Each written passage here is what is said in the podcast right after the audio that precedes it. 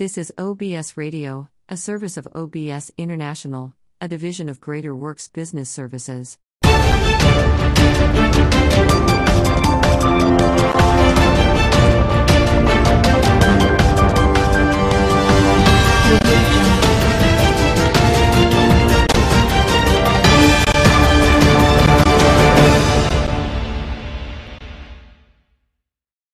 Welcome to OBS Talk Show Presents.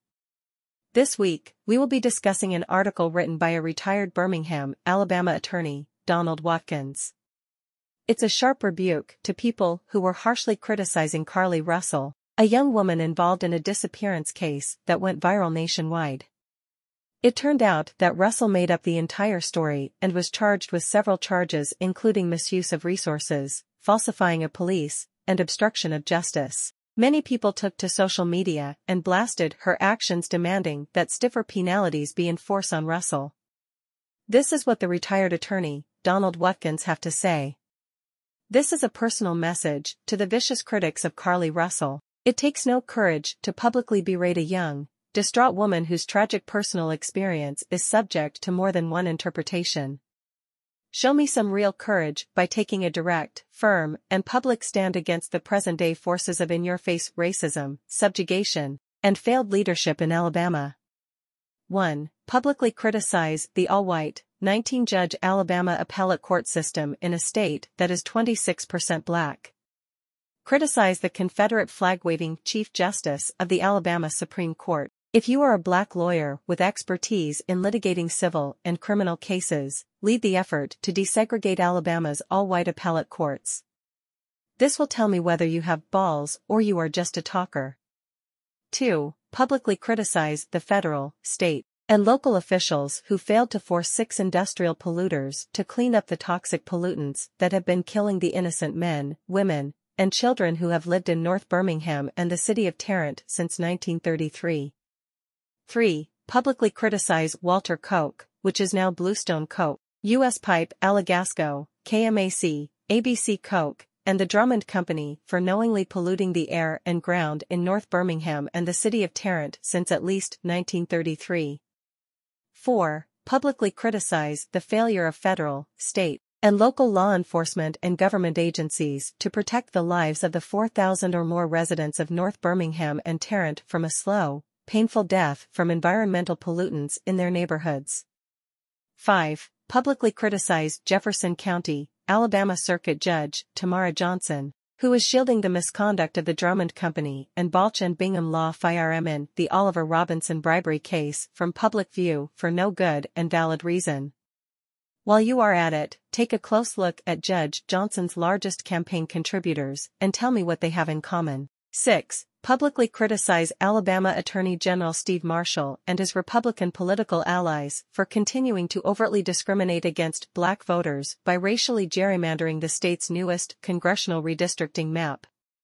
7. Publicly criticize the complete lack of an economic empowerment agenda for African Americans in Alabama by the federal, state, and local government officials. This is one of the many reasons Birmingham is dying. 8 publicly criticize the fact that black state and local officials in the Birmingham metro area fought harder to save Birmingham Southern College than they have ever fought for any HBCU in Alabama. Interestingly, Birmingham Southern is shown on the chart below that was prepared by Balch and Bingham in 2015. Birmingham Southern one of the many entities that the Southern Company, Alabama Power, U.S. Pipe, Alagasco, KMAC, ABC Coke, and the Drummond Company reportedly relied upon to suppress the environmental justice rights of the residents of North Birmingham and Tarrant. 9. Publicly criticize U.S. Senior, Tommy Tuberville, Republican Alabama, for jeopardizing the readiness of America's armed forces with his ignorant political hold on promotions within the top military command and control structure. 10 publicly criticize Alabama's legendary practice of engaging in the mass incarceration of African American and poor white criminal offenders. This practice amounts to a legal form of modern-day slavery. Carlee Russell's critics should grow some balls and publicly attack one of the many conditions that is killing the future of African Americans, poor whites, women, and children in Alabama. They are plentiful. Their silence on the 10 matters listed above is deafening. As I watch the people who are throwing spitballs at Carlee Russell, I am reminded that none of them has ever been on the front line of any fight for civil rights, environmental justice, social justice, or constitutional rights in Alabama. For the most part, Carlee Russell's critics are spitball throwers and social media pundits. The only target they are comfortable enough to publicly attack is a distraught young woman who needs our empathy, love, and support at this time. If these critics need to somebody to pick on right now, let it be me. Please beware, I tend to hit back very hard. Just ask Howard Koplowitz.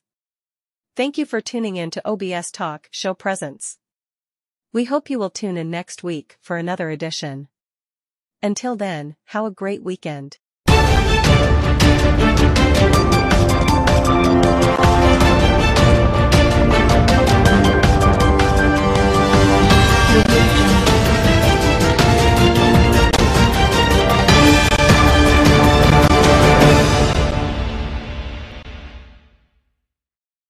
The views expressed on this program are those of the guests and not necessarily the views of management and staff of OBS Radio, OBS International, and Greater Works Business Services. Guests who appear on this podcast are not required to pay a fee and is made possible by RadioGuestList.com. For more information, please visit our website at www.obsintl.cf. Follow OBS on Facebook at www.facebook.com slash Broadcast section. If you want to contribute financially to help us continue broadcasting, please go to paypal.me.obsintl. Thanks for tuning in.